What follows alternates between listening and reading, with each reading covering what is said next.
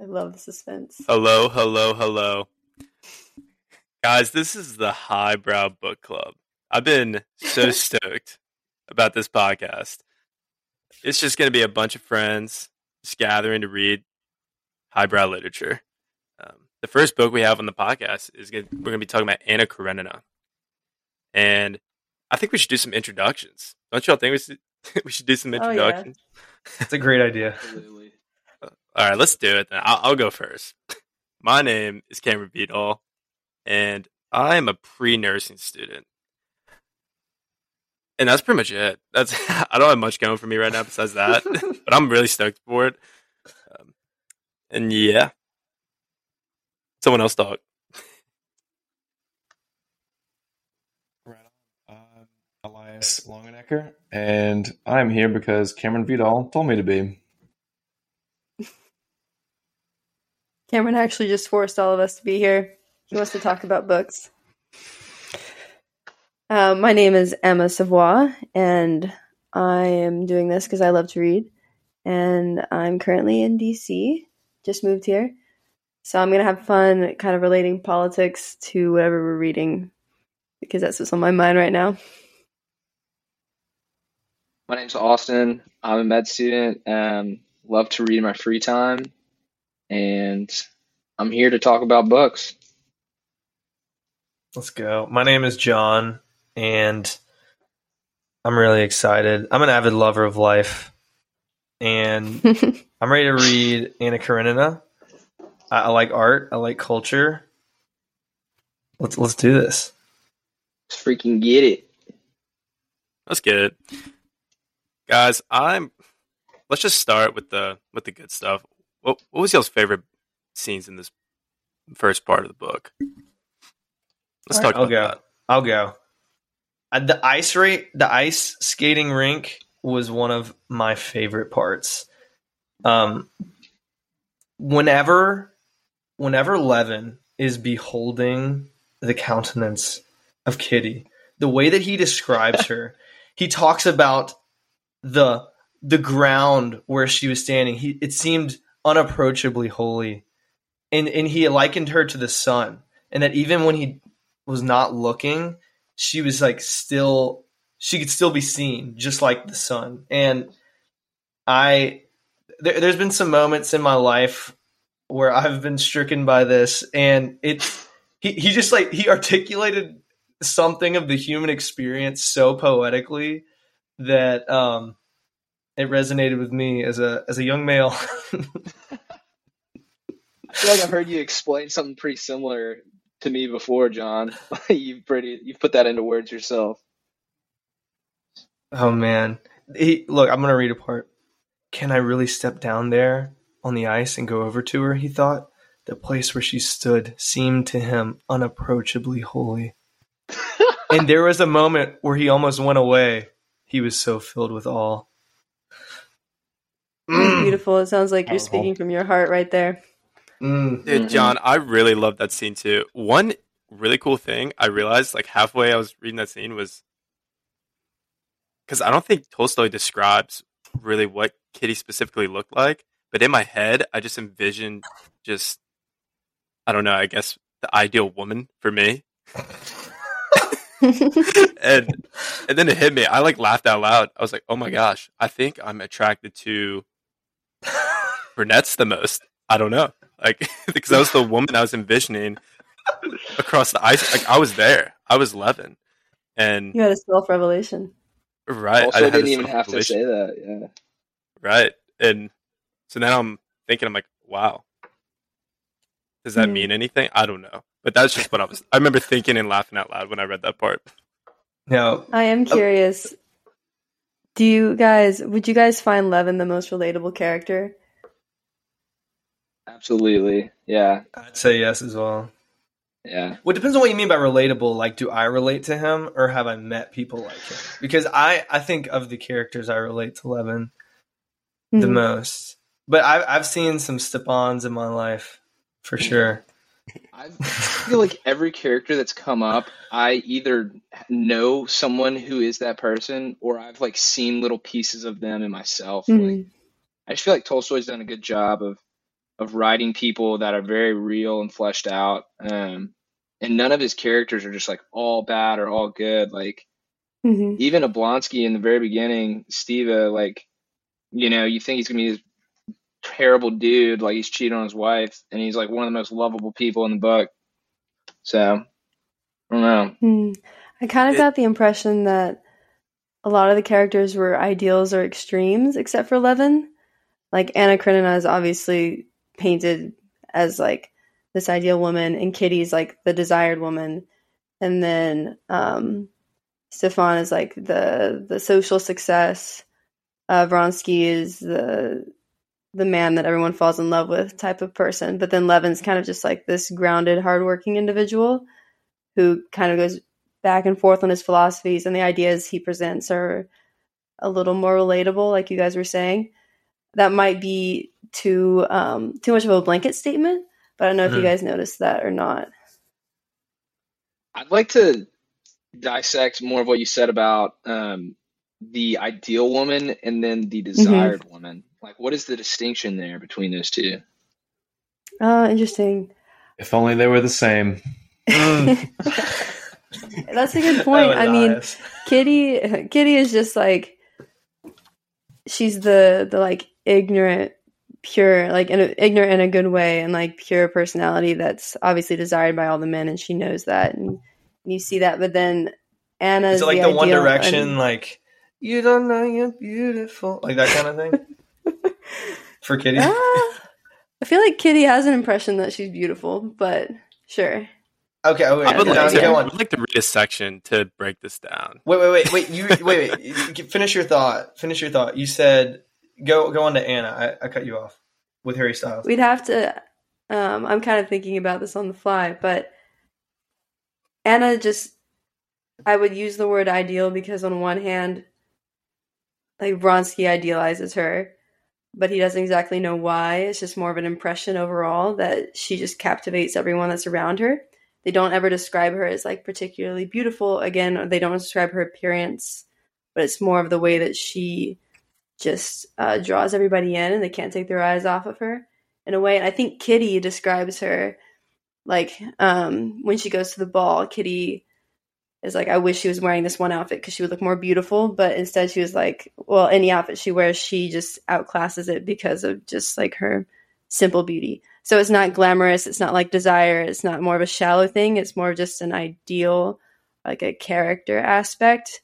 We don't know much about Anna yet, but the way that she interacts with everybody, Dolly, pushing that relationship and like reconciliation between Dolly and Stefan. Everything she does is a little more genuine, it feels, which is really interesting because the book plays out very dramatically in regard to her. Um, but so far, she just seems like the most genuine, ideal character. An interesting point on that is that we get to know Anna through the perspective of Kitty mostly. And so Mhm. it, it is interesting that you see her as the ideal woman because it's like a woman is articulating like sh- you're, you're viewing Anna through the lens of Kitty who's describing her as an ideal woman. Yeah, like Kitty says, like, oh, she has this like secret world going on that I can't fathom or know about, and it's that's just off of like watching her interact like in a parlor room or something with somebody. Hmm. Well, I think it's more than just Kitty though, because because Vronsky is also captivated by her. Stefan asks her to come and visit to to fix his whole relationship, which she does. Dolly is aware that she's coming to try to fix everything and is resistant to it, but then ends up caving because of how genuine Anna is. So Anna really does drive and change the whole plot because it's being set up one way as like this affair and Vronsky marrying Kitty and all that at the beginning of the, first part, but as soon as Anna comes, almost all those plot lines switch. Which is why I think Mm. she might be the name. She's very Mm. central in driving the plot so far. Okay, am That's I a good am I am I crazy? Is it, I th- for some reason I thought Anna was Steva's sister. Is that not the thing? hmm No, that, that's true. Okay. Yeah. Okay. Okay. Okay. I was just making sure. Yeah, I feel like she's also kind of described or portrayed as being ideal. Like one of her traits is just that she clearly has a lot of depth to her, where um, she's just portrayed as being an interesting and thoughtful person, and people want to know more about her, but at the same time, she's kind of wrapped up in everybody else's lives. I think it's portrayed that like she sees herself as being misunderstood or not fully understood, and that's like her motivator for wanting to get uh, to know other people more, which I think everyone sees as being a likable trait. Um, just people who take a genuine interest in other people's lives. Hmm.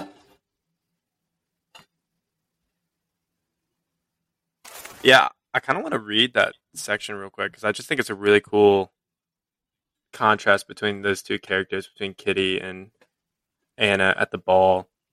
It's like one of my favorite sections of the book. I'm just going to read this quote. It's awesome.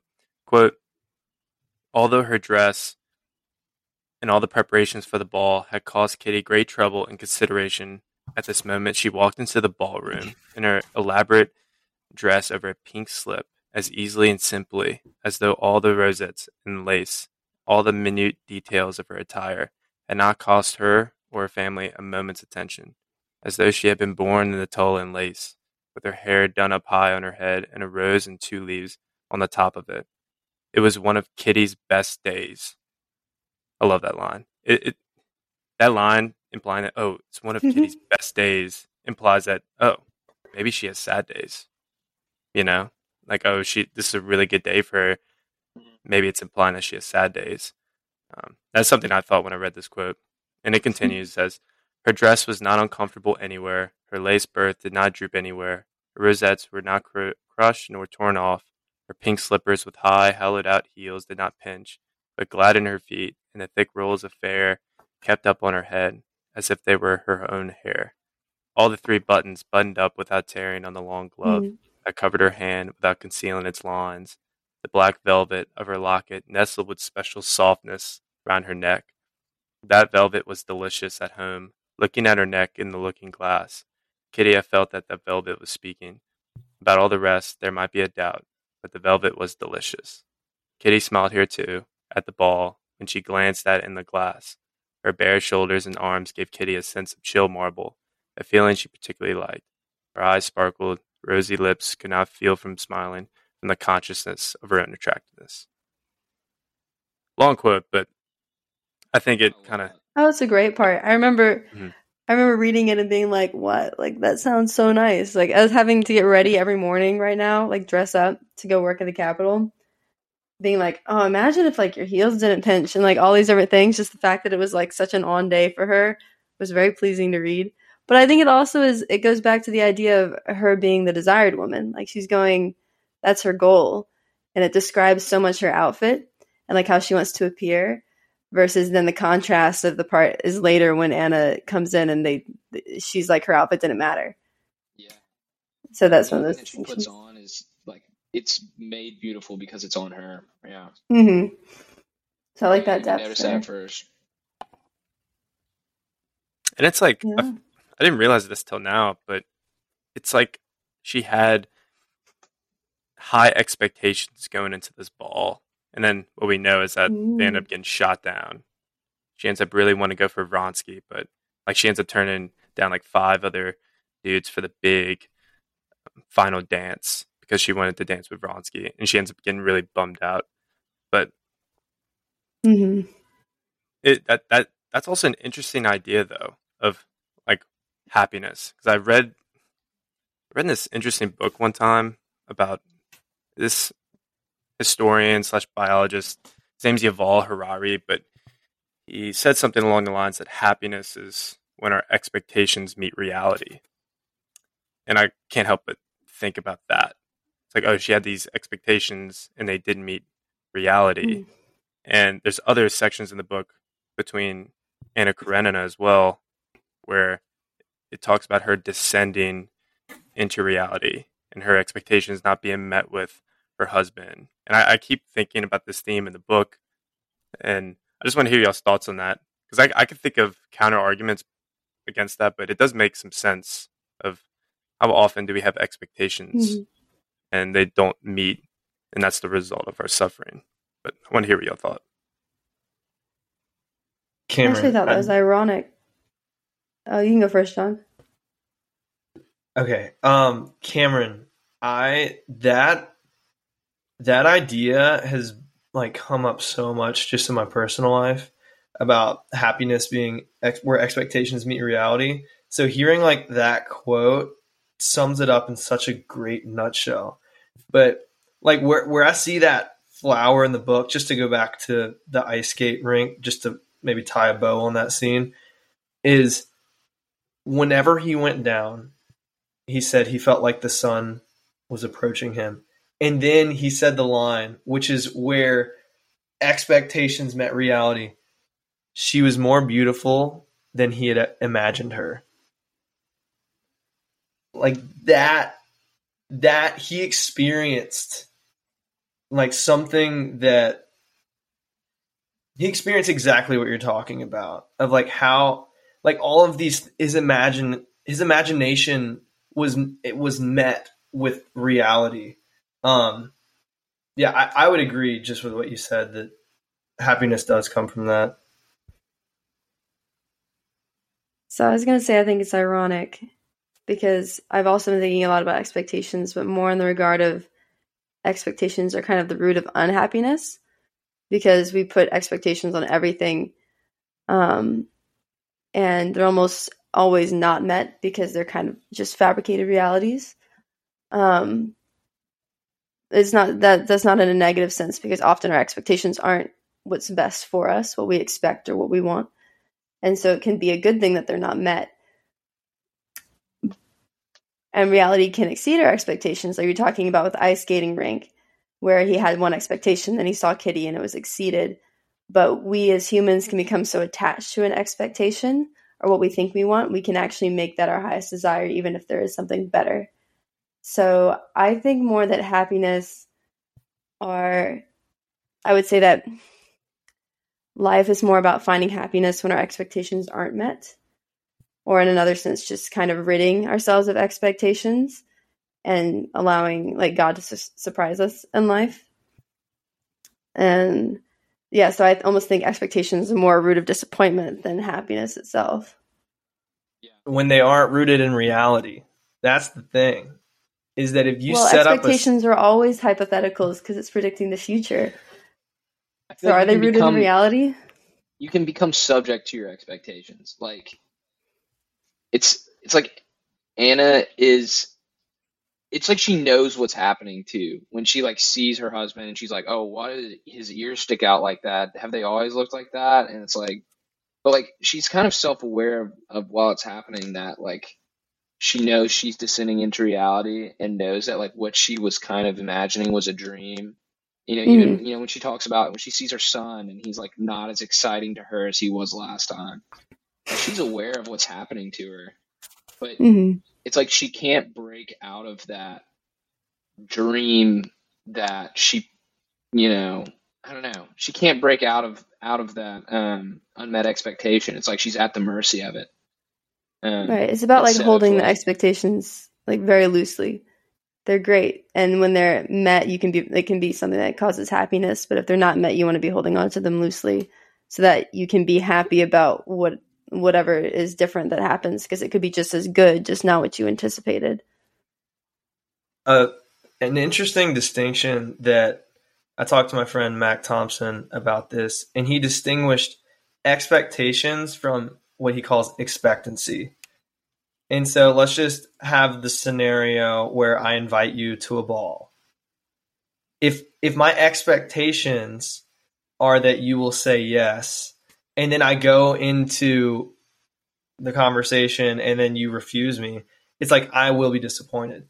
But if I have this idea to ask you to a ball with expectancy, it's with all of the hope and receiving whatever comes as a gift.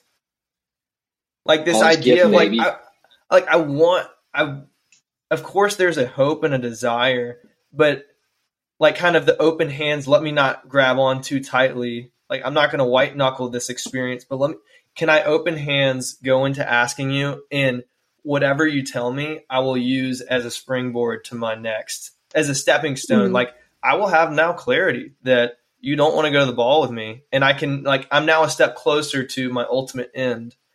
And, and I think Mm. that's a helpful distinction because you can still hope I think having like no expectations at all, it, it's just helpful to have Yeah, you're like moving as towards a good thing with an open mind. you know, and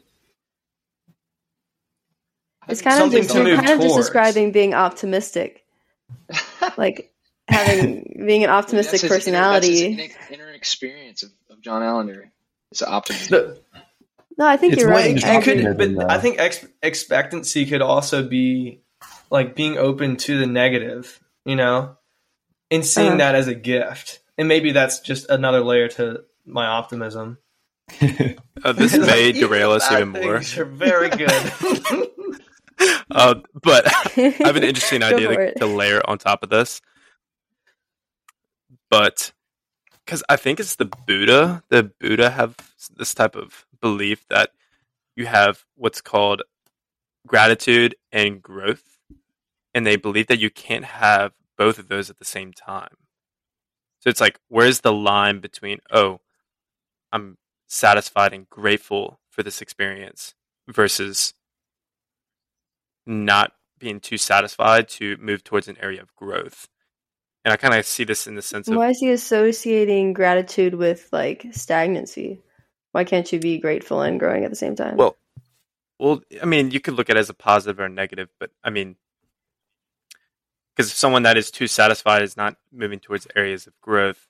I mean, they would just never get anything done in a way because they would just be so satisfied with what was going on right in front of them that, like for example, the lawn. Let's just say the the lawn was like, like terrible, but like there's someone that sees everything is like, oh, I'm just very grateful. I could, I could learn to see the lawn in a new beautiful way be like oh it's it's very it's very long it's very messy but i see the beauty in it Mhm. that might be a bad example but basically what i'm trying to say is that there's this there's this difference between being um there's extremes because you can also be in the extreme of growing be like oh i need to grow and grow and grow and not realizing that you don't need to do that in order to earn any happiness you know there's this Mhm. balance between the growth and i think that's what i'm really trying to say is that the extremes and the edges is where we can be miserable um Mhm. and the, and the extreme of com- what about guess extremely is balanced? or extremely balanced Just kidding. oh my god Let's do somebody else's uh, favorite part of the book. I could actually. I was thinking about um, off of what you were just saying, Cam, about like gratitude and growth. One of my favorite scenes was Levin's growth near the end of the chapter when he's going back home. Um, just because I found it like really relatable, how he gets so caught up in everything when he's in society and like the drama of the romance with Kitty and then his brother Nicholas and like the political drama of um like institutions and, and Nicholas getting so upset about how you can't do anything in politics.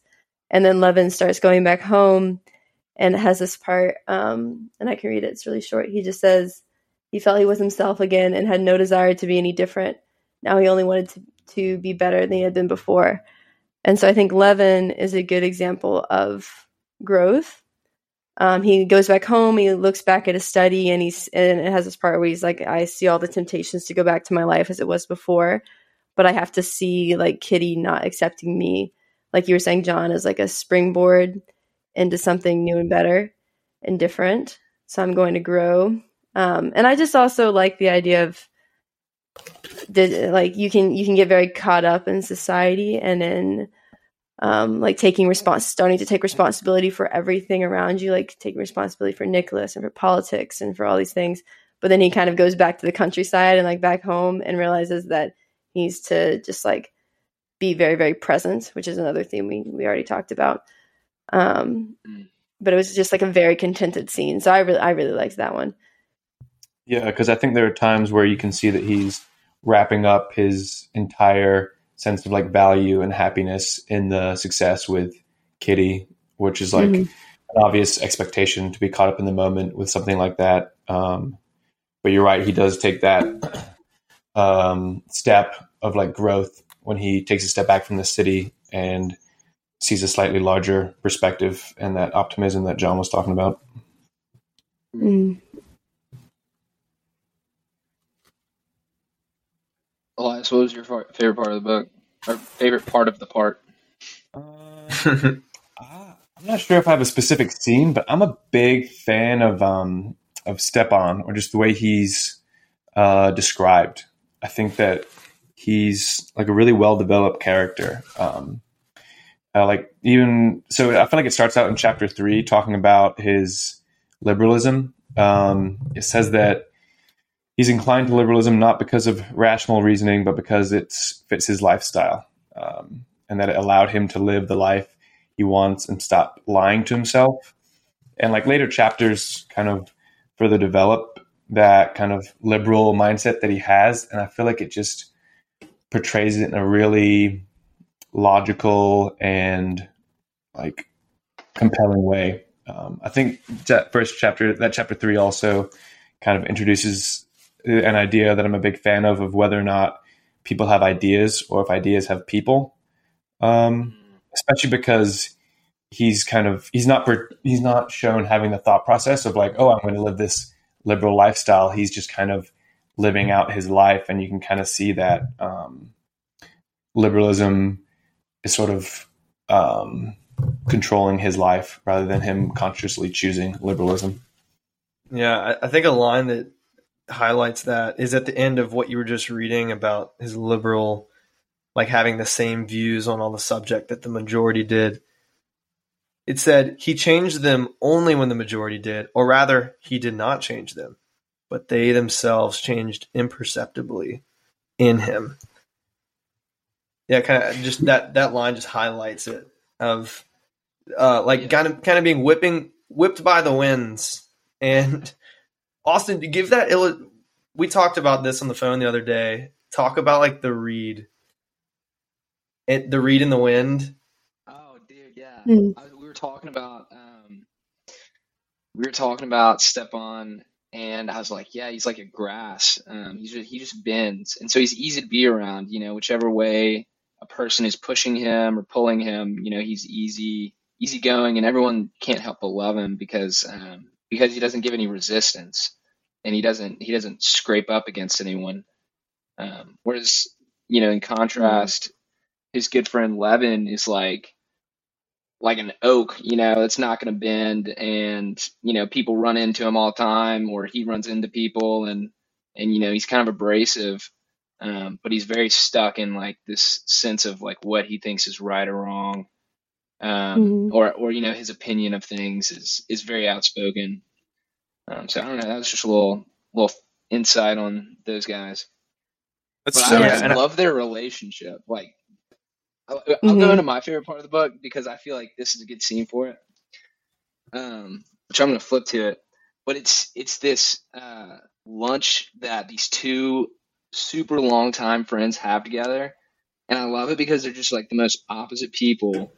Um, but they've been friends for so long and they know each other so well that's like they can't help but love each other, like despite them being so different. Um, and I feel like one one quote that really sums up this duality in the friendship is where Stepan's um, he says, you know, that's the aim of civilization to make everything an enjoyment and then um, Levin goes, "Well, if that's its aim, I'd rather be wild."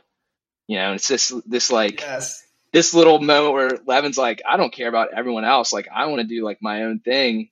And Stepan is like, just he's like moving with you know society. Like he's he's so easily flowing with them. Um, and like you can see his value is to enjoy life, to enjoy the people around, and um, Levin is kind of got this mentality of you know I'm on my own or like I've got my own ideas. Um, you know, being in the wilderness is kind of this idea of solitude. But um, but I love this this like little meal they share together because even despite them being so different, like Levin is is struggling with like this girl that he's going after. He still values his good friend's advice. Like he still really cares what he says. Um, like there's this line where he, Levin goes, "Well, what do you say?" Levin said in a trembling voice, and feeling all the muscles in his face trembling. How do you look at it? He's asking this to this guy who, like, you think he disdains. You know, he's like this guy who like doesn't believe in the same kind of lifestyle. but like Levin is literally like, hanging on to his friend for like some shred of evidence that you know this is a good marriage for him or a good thing to look into with Kitty. So I, know, I love that that little relationship they have, and they're just like Yeah, I- at each other and like, yeah. Go ahead, John. Yeah. Okay. So one one of my favorite quotes from this whole part was in this section, and this is just gonna like lob home run what you just said. It just come on, come on. it's okay. This is Levin speaking, and I can't talk about it with anyone but you. Look, here we are, strangers in everything, different tastes, views, everything. But I know that you love me and understand me. And for that, I love you terribly. So for God's sake, be completely open. Mm. Dude, that's Dude, rich. like triumph. Like Austin, I feel like So great. I I, I resonate Yeah. with that, particularly in like my relationship with you. I feel like yeah, the way yeah. that we that we talk uh, for anyone listening austin and i are cousins we grew up together um so i've known him through the the highs and the lows and we have different tendencies of how we see the world but some of the greatest conversations and processing moments in my life have been in that moment here we are different tastes views but i know you love me and I love you terribly. So just be open and and like yeah, th- it's such a moment of gold that us Dude, sitting in that's the good. truck in the driveway just breaking down life and oh yeah. oh man. So I I concur. No, I I love that that meeting of the minds and um. Yeah. Yeah, Man, that- I love that you, special- Austin. Gosh. Ah, dude, love you too, man. Come on, come to New Just Orleans. turned into a bromance episode. Yeah, Love, love. Russian romance will get will get you, man. They'll get you. yeah, yeah. Woof. dude but like the the conclusion to this little meal they share like um you know they still they don't even see like stuff on like okay so like levin is all like black or white you know? Like he sees women as like scum or he sees them as fallen angels that he can't even mm-hmm. approach. Like he says that in his own words and his friend says that about him. They both know this about his inner feeling. As you know and then Stepan is all kind of like, you know, flowy with the wind, whatever. You know, he appreciates the different shades, not just black and white. You know, and he says like all the variety, all the charm, all the beauty of life are made up of, of light and shade. Um, and after he says this, they both like are just kind of chilling and they realize like, ah, this conversation's over. you know, they reach this point and then like Oblonsky gets up and like goes and hangs out with some other friends and they stop eating together and they just like go their separate ways.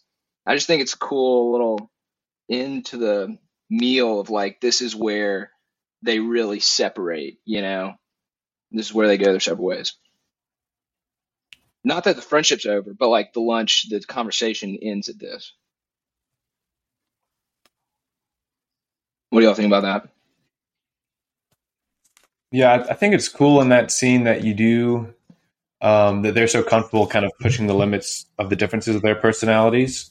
And like you said earlier, it kind of comes to that point of it's like, oh well, if the point of civilization is to just have like pleasure and enjoyment, then I'd rather be a savage. Like that whole concept is like clearly like a big divide between those big um, personalities because he's just Stepan's just so easygoing and it's like it's to a point of being a fault. Like I think his his wife at some point says that uh, he sees sees the husband as being happy and healthy and hates the good nature that everyone loves about him. And I think that like that the, that is the breaking point of being that like open minded friend to everyone, where they'll feel super safe, kind of confiding in you and exploring these ideas and being themselves because they know that they're going to be completely accepted, but then at the same time, um, someone wanting to rely on him as a friend to kind of stand up for something, I think, is where the the fault comes in.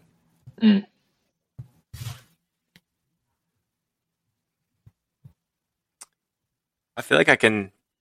This is kind of a stretch, but just in that conversation while they're sitting across the table eating oysters.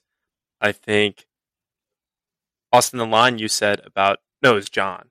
That line you said about the biggest thing he appreciates at him is, or is asking him, is to understand him. And Mm. understand. Anytime I hear that word, the first thing I think of now is of Anna herself. Because some things I read up on her on the side is that supposedly Anna's motif of her character is understanding, and it ties into a scene that really resonated with me. Um, and it's when Anna enters the room where Dolly is found knitting.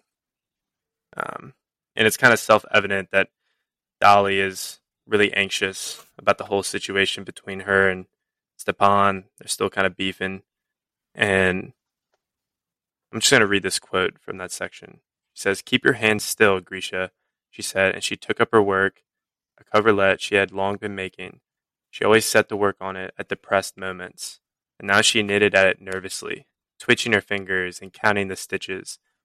Though she had sent word the day before to her husband that it was nothing to her whether his sister came or not, she had made everything ready for her arrival and was expecting her sister in law with emotion. Close quote. This kind of resonated with me because this is kind of like how she's coping with this anxiety or this sad moment. Um, I know I resonate with this with I like will twist the strings on my pants.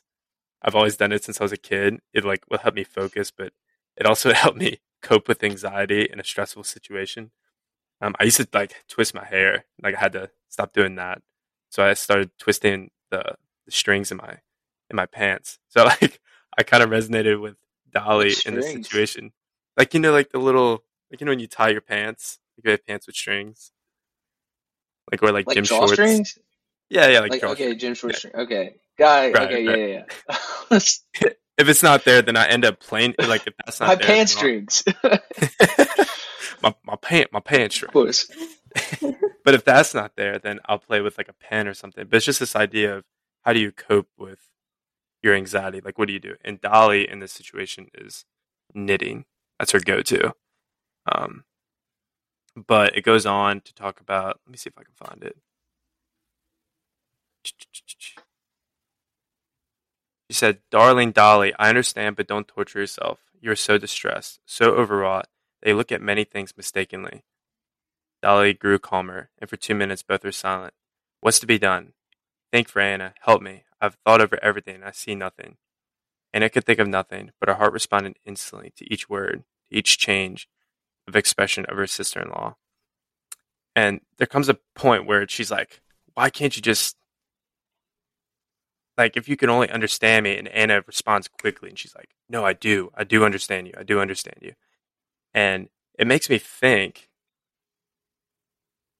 that if understanding is part of Anna's character, I don't know, a thought I had was does she want to understand other characters or other people? Because maybe her whole life she never felt really understood Ooh. and it was kind of like something that kind of came from like my personal experience too was sometimes i never felt like people really got me and the way i would project that was that i would try to really understand everyone around me or it would be like another way of like run away from other issues i had to deal with interiorly was just going and projecting it on everyone around me but i thought that was a very interesting it was like a self-reflection moment for me in that scene which I really it was very insightful.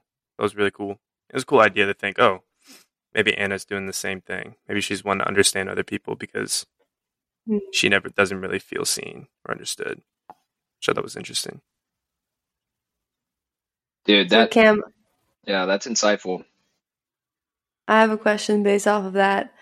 Um, just if you have, in your experience, any like advice for our listeners or just for us about how to be very present when you're talking to someone and to communicate that understanding, like Anna does. Because something that I've been doing the past three days is answering constituent calls for, uh, like for Scalise, who I'm working for. And one something that's so interesting is that they they always um, like call straight in and then just start tirading about what they hate about politics or what they hate about a politician or like what they're angry about. And something that bothers me about politics is that people are very can be very ingenuine all the time because they get so caught up in the system everything. So what I've been trying to do on the phone calls is just be really present to the people who are even who are just really angry all the time. And it usually catches them off guard, but I could see how it can wear away at people. And this in American culture, like when you walk by someone or when you talk briefly with someone, it's it's hard to to keep that genuine engagement with someone always. I think that's an art that our culture has lost. So do you have any or any of you guys any thoughts on how you try to keep a conversation very present and genuine in the moment? Um, or is that something you've thought about before? So I actually did think about this, and so it goes back to John and I watched this lecture series um, on Atlas of the Heart with Dr. Brene Brown, which she's awesome. She's a rock star. But that lecture comes to mind whenever she's talking about empathy and connection. Because especially if the emotion's coming from a place of frustration, I feel like the foundation of the conversation would be at least just connection and understanding where they're coming from. And for me, the big word is believe. Because, um, you know, we all worked at summer camp together, and that'd be a big conversation, be empathy. And I remember at one point they talked about um, wearing the other person's shoes. And I, over the years, it slowly evolved to being like, okay, actually, I don't think we can step into someone else's shoes. I think it's almost impossible to step into someone else's personal experience unless you kind of join the club. But one thing you can do is communicate across them that you believe, you believe them of what they're feeling and what they're thinking and what they're going through. Because the moment that doesn't happen, there's a disconnect. Like, oh, this person doesn't believe what mm-hmm. I'm going through. At least that's what that's the only thing I have to contribute to this answering conversation was just through Dr. Brene Brown. Mm. Well, that yeah, makes sense because that that's like building that trust. good. Yeah, I was just gonna say like that shows up in the relationships of like you know when the two people in the book believe in like the love shared one, for one another, there is the connection. You know, with like Dolly and um, Stepan, like like they have to like believe that what they're saying is true, and they have to believe that the other is like is saying is true, and like until that happens, they they aren't reconciled. Um, and then like mm-hmm. what we were saying about like Stefan, um, Stefan and um, Levin, like the fact that they both believe in each other's love is what is holding them together. So I don't know. I thought that was very cool, Cameron. Because that also builds on the idea of telling the truth to yourself as well. Because that also, I just thought about that as well. Is that if you I think what's holding a lot of the characters back, obviously, is this struggle internally. That struggle between the, what they're internally feeling and what they're externally showing. Um, oh man, I, I think a quote and, that highlights this. So, oh wait, you do you want to finish? Oh no, I was just gonna. No, you you go. Yeah, I want to hear what you have to say. oh, I mean, you're just talking about like the war within, and there's a quote that Dolly said whenever she, I think she's talking to Anna, and she's asking, "Can I possibly tell him that I don't love him?" It wouldn't be true. And so, like externally, she's putting on this super hard shell and going in the room, understandably, like way understandably, but she can't bring herself to like denounce their love because that's not that wouldn't like she's in at this war of like I want to just let go and throw this away, but she's being honest with herself. Like I can't possibly tell him that I don't love him because it's not true. And and you you see that within her, but she's like asking these questions, and so like what happens externally is a mixed bag of so much. And um, so telling the truth to yourself, in my experience, and it seems like Dolly's experience, is not easy because sometimes it's hard to know what's where you are. Because mm-hmm. going back to Dr. Brene Brown, like she would say that it is impossible to connect with other people if you can't connect with yourself. And if you don't tell the truth to yourself, you're not going to be able to connect. And there's actually a quote by Dostoevsky that I love. I love to, I could probably read this every day for the rest of my life, but it goes like this It says, Above all, don't lie to yourself. The man who lies to himself and listens to his own lie comes to a point that he cannot distinguish the truth within him or around him, and so loses all respect for himself and for others. And having no respect, he ceases to love. And Father kinda- Zosima, baby. Father Zosima, but I see this all the friction between these characters. I just think of that quote. I'm like, they're all kind of disrespecting each other, but it's mainly coming from a place of they're they're not they're trying to seek the truth within themselves, and they can't connect with themselves, and therefore they're failing to connect with each other. And an example of that is yeah, Stepan and like Stepan's character. His whole thing is about living in oblivion, and he's not. He knows he has to ask. He wants to ask for Dolly's forgiveness, but he decides not to. He's rather lives in this fantasy or lie. He ends up turning the corner and does it, and it ends up resulting in connection again. But it's very interesting to think of that. That in order to connect with everyone around you, you it starts with telling the truth to yourself. Hmm. I think that's a good, like, almost a coming of age theme.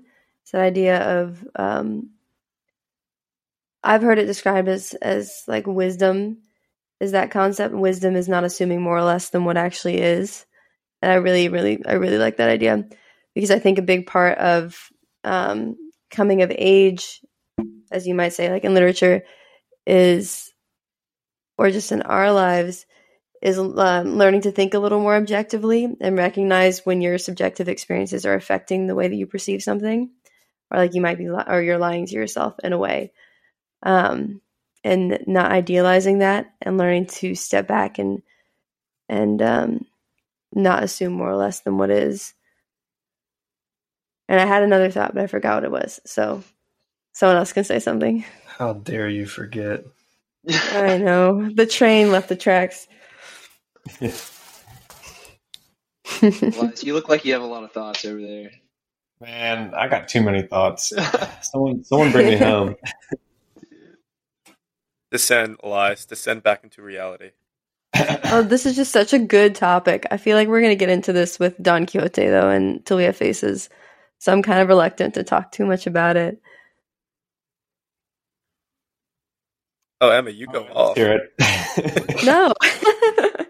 like I said, I think the reason I couldn't articulate my thoughts is that there's too many going on right now. I've been will just have writing about this. I've been writing about this because I'm writing an article on defining what it means to be in love. And I think one of the biggest issues for young adults in love is that we associate or involuntarily blind ourselves in a way, like deceive ourselves very often when we're in love. And it's part of it's um part of it is good and like biological, the chemicals that are released in your brain when you are like attracted to someone or you're in love temporarily blind you in a way, like give you this false euphoria so that you can't overlook their flaws and you kind of put them on a pedestal and it's that spark that gets you engaged and gets you to start pursuing someone. Um, but that's how people tend to f- define love. And that's the temporary start versus like what it actually means to be in love with someone, which is um, that long term choosing their good um, after that euphoria is gone. So I've just I'm just thinking about what you were saying, Cam, about um, like so many different themes, just like about the expect reconciling expectations with reality goes very hand in hand with um, making sure you're not deceiving yourself and setting too lofty expectations versus expectancy, like you said, John. Um, and we just do that very often in love, which is something that I think is going to be a theme in this book. Yeah, I love you use the word euphoria because Mhm. I that's what we see Vronsky chasing. Like he's not he's not in love with Kitty. He's in love with this euphoria of like being wanted or like being seen and like being you know this Mhm. like magical little life that they've been living um you know with no intention of marriage no intention of of actual commitment or sacrifice. Um, and then he, he, you know, moves directly on to Anna Karenina, like as soon as he feels a more weighty euphoria um, from getting her approval and her attention. So Mhm. I think it's very applicable to this book. What you're saying about um, people people miss you know those two different things the infatuation and, and then the actual sacrifice Yeah. Mhm. Man, and we, we hadn't even tapped into Vronsky and Anna, like their connection. Like, I think this euphoria that y'all are speaking of, it, it's something that's shared. Like, even though he's maybe chasing something that may be abstract or ideal, there's something very concrete and relational too. Like, just to pop into the moment where they they're sharing I mean, Kitty. It's it's all from Kitty's perspective. So she's watching this unfold, and she's looking at Anna's face. It's like, no, it's not the admiration of the crowd that she's drunk with, but the rapture of one man. And so she's kind of seeing that they're they're catching each other's eye. And then this one liner, she and then she she's looking at she's looking at Anna, and then she looks at Vronsky. But what about him? Kitty looked at him and was horrified what portrayed itself so clearly to Kitty in the mirror of Anna's face, she also saw in him. And so there's this mirror of, of what was happening in the rapturing, the being drunk and raptured by one man. She looked over to Vronsky and it was like a mirror. There was like some shared experience of euphoria that was happening. And so I, I wouldn't say that I wouldn't write off Vronsky as he's like chasing something that's illusory but it's it's embodied with another person who's feeling the same thing and there's something so real and concrete and undeniable about that connection that um, I wouldn't write off as simple euphoria. Hmm. We've been talking about people deceiving themselves, but I, I will say I kind of admired how quickly, like, Levin and Kitty and, and the characters will recognize when affection's not returned and move on really fast. Um, like Levin just I, they don't. I don't think.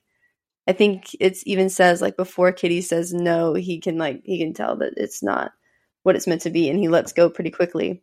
And in the same sense, Kitty doesn't deceive herself in regard to to maybe trying to say, oh well, it's not. There's nothing between Anna and Vronsky. She recognizes everything pretty clearly, which I don't think translates onto like our current reality very well we're talking about with people people tend to deceive themselves almost lead themselves on but i i do i like how you get the perspective from the characters in a pretty honest manner how they how like kitty translates that scene and relays that scene pretty clearly Mm-hmm. Yeah, I think it ties into that idea we were talking about earlier with just um, expectations meeting reality, and everyone obviously because it's it's like a romance novel, everyone's kind of caught up in these big ideas and big emotions, and I feel like it ties in the conversation or the point that's brought up about like a mother's task in terms of being there to pick someone for their daughter to marry. And they kind of talk about how uh, like in england at the time women are kind of encouraged to be independent and choose for themselves entirely and that um, the french way is kind of the opposite and it's all kind of arranged. And then there's the russian matchmaking which i guess is maybe somewhere in between. Correct me if i'm if i'm wrong but uh, it does kind of open up that perspective of if you want like a persistent love kind of like maybe a mother or like parent's perspective is able to kind of uh, be a little more based in reality where some of the younger people in this story are obviously kind of caught up in their own euphoria or whatever and it kind of opens the table as to who Mhm. should be making these decisions and how much weight should their opinion um, hold Yeah. yeah i mean like interesting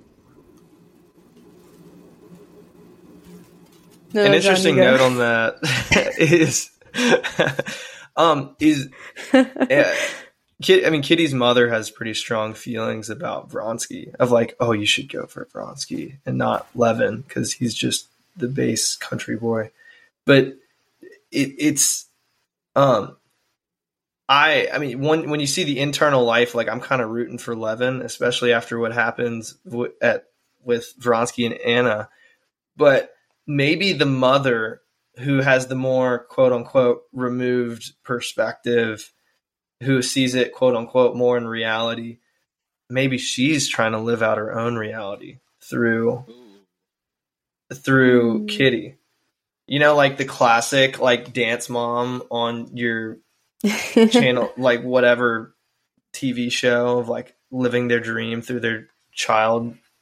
You Yeah, she's not a completely unbiased perspective. hmm it was interesting. I mean, you want her to be biased in the sense of of wanting the best, and like hopefully it's a slightly objective in in the right way with the with the proper motivation. hmm hmm I was just gonna ask if you were her mother, which suitor would you pick for Kitty, or why do you think Kitty was more attracted to Vronsky than Levin? Because when she describes it, she the way she describes Levin sounds like she likes him more. She's like, "I feel comfortable, I feel happy," um, and then with with Vronsky, it's just this like fraudulent emotion. But then when she thinks More of the future, she's I more excited. Yeah, she's Yeah. I more feel like it's more excited. So externals. Yeah. I feel like it's it's Yeah. more like external societal expectation that's kind of pushing her towards Vronsky. Yeah, I would choose the guy who is who says he's a wild man and not going with society. I'm on Team Levin. Dude, What he says, I'm a savage. he does say at one point that he is a wild man. He does say that. Um, also, this is an interesting quote I want to bring up that's related to this conversation. Kitty says this quote: "No one, or these, this is her internal dialogue. No one except herself understood her situation. No one knew that a few days before she had refused a man whom she perhaps loved." and had refused him because she trusted another. I remember thinking, I was like, okay, so did she?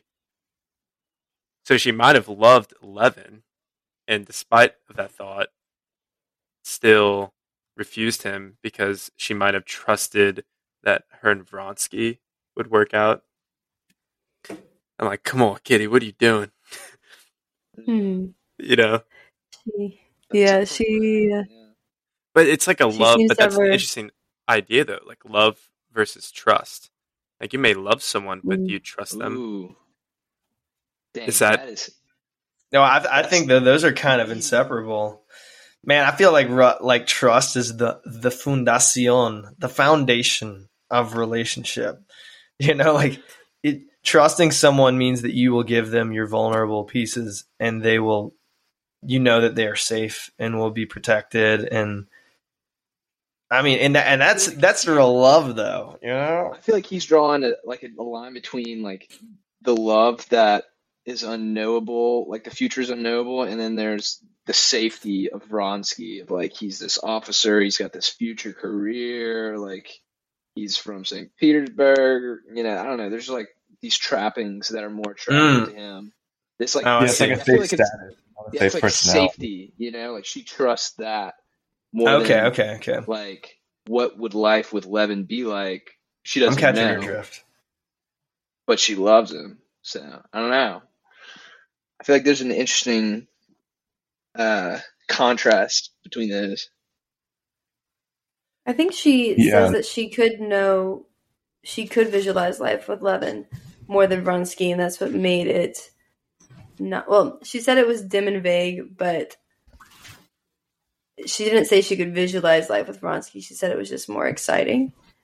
But I think it was just exciting in its mystery because she couldn't actually imagine it because she didn't know that much about Vronsky because they say they never have really serious conversations versus almost because she could imagine and was very comfortable and trusted her relationship with Levin, she didn't see the future as as very exciting, even though it's it's more like realistic that they would actually be compatible and actually be in love. I, I But she seems to crave excitement more than love. I saw I saw a YouTube short uh, recently that said it was a joke. I'm fraysexual, and I love people that I don't know very well. the more that I get to know someone, the less I fall in love with them. The, the whole beautiful. predicament of the more you know about somebody, you back away because now it's just too real and ordinary, and maybe that's what you're talking about. Maybe she's fraysexual. That's yes, I that's what she's talking about. The Ellender's right there. oh gosh. when people get to know them or when they get to know people. When they get to No, know no, it's- people. when, when I, it's like when I get to know a person too well, that's whenever I fall out of love. Whenever she tells me she loves me, ugh, that's when I know it's time to get out. We even have That's- a flag. That's John and Will to the team. Uh, yeah, exclude Daniel from that. well, he's married, so Yeah, you, you have to exclude him. Married he's crossed, he's crossed the threshold. He's made it out. To love and trust, though.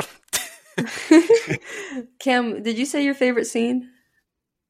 I did. My favorite scene was uh, when Dolly was knitting Oh, and yeah, she yeah, yeah. was full of anxiety. Ah, anxiety. yes, the pant strings. Hmm. the pad strings. Yeah. Everyone knows about their own pant strings. Everyone has their own pant strings. Oh, that's so good. You don't know how twisted someone else's pant strings are until you've lived in their pants. Mm, but you know Mm. that you can't even actually Yeah. put people's pants on because that's not possible. Ah, uh, never mind. Here, what um, what else do we want? He's like, let's move along. let's move on. Yeah, it might be a good time to start wrapping up. Any closing thoughts is or Hmm. Is there any? Hey, has anyone read part two yet? Is there anything we should be looking Mhm. for in part two, or our listeners should be? Nope. Hey, I just want to commend any I listener who's yet. made it to this far. Any listener that made it this far, man, I commend you. Yeah, and that reminds me of um, our sponsor for Oh, this no. episode is Crosby Ellender. Can we get a snippet from, or like a sneak peek? oh yes, Yeah, now Quick we will someone play a recite the code to free albums for life. The code is CW653. Shh, don't get that out yet. don't get that out yet. Type that code and check out. You'll get free albums for life. What, they're making jokes about is this is your boy John Ellender, part of the up and coming folk rock duo Crosby and Ellender, Sage Check Rock. us out on- Sage Rock. Oh, who said that? also known as uh, yes Sage.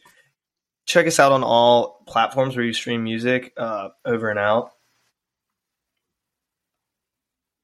Let's Cameron, go. Any other final words? No, I think we covered enough ground to end this episode. Yeah, y'all. Thank y'all Thanks for. for tuning in. Yeah, Wait, thank y'all can, for- Do we have a catchphrase? Participate. Are there any? Um, is there a forum for notes or thoughts to be shared? Uh, yes. So we are right now. We're on the Fable app. So right now it's in my Instagram. So if you just type in Cameron Paul Vidal on my Instagram, if you go into my link tree, there will be a section in the link tree called Fable. If you hit that, it'll bring you to the app, into our book club discussion. That's the easiest place to follow along the notes and everything. Also, in the link tree, also, we also have a Substack where we're going to be posting all of our write ups for long form content for all the notes. But if you just want to have informal discussions, the Fable app is going to be the best place to go, and it has a fancy schedule, which is very nice to see. Um, if you if you're confused with the schedule so far, we're just doing a part a week. So the first week of January, we did part one. This upcoming week, we're going to do part two, um, which is the week right now. That makes sense. Cool, cool. Mhm. All right. Thank you all, everyone, cool, cool. for listening. If you made this far, thank you, Austin. Thank you, Emma. Thank you, Elias. Thank you, John. You look great. Thank you, Cam. Yeah, I'm really excited to continue going forward. This has been a lot of fun already, and um, this is just the springboard to dive Speech. into culture, into art, into into friendships that we can dine at the table just like Levin and Stiva over the feast of the best literature of the Western canon. Maybe we'll dive No, into I the think East next time we too should one bring day. drinks. Vengeance is mine. Mm. That's what. I Yeah, will beautiful. repay. Cam? All right. All right, thank y'all. Do you want to Over. end the recording? Can you just stop the recording? Over Yeah, and let- out. We can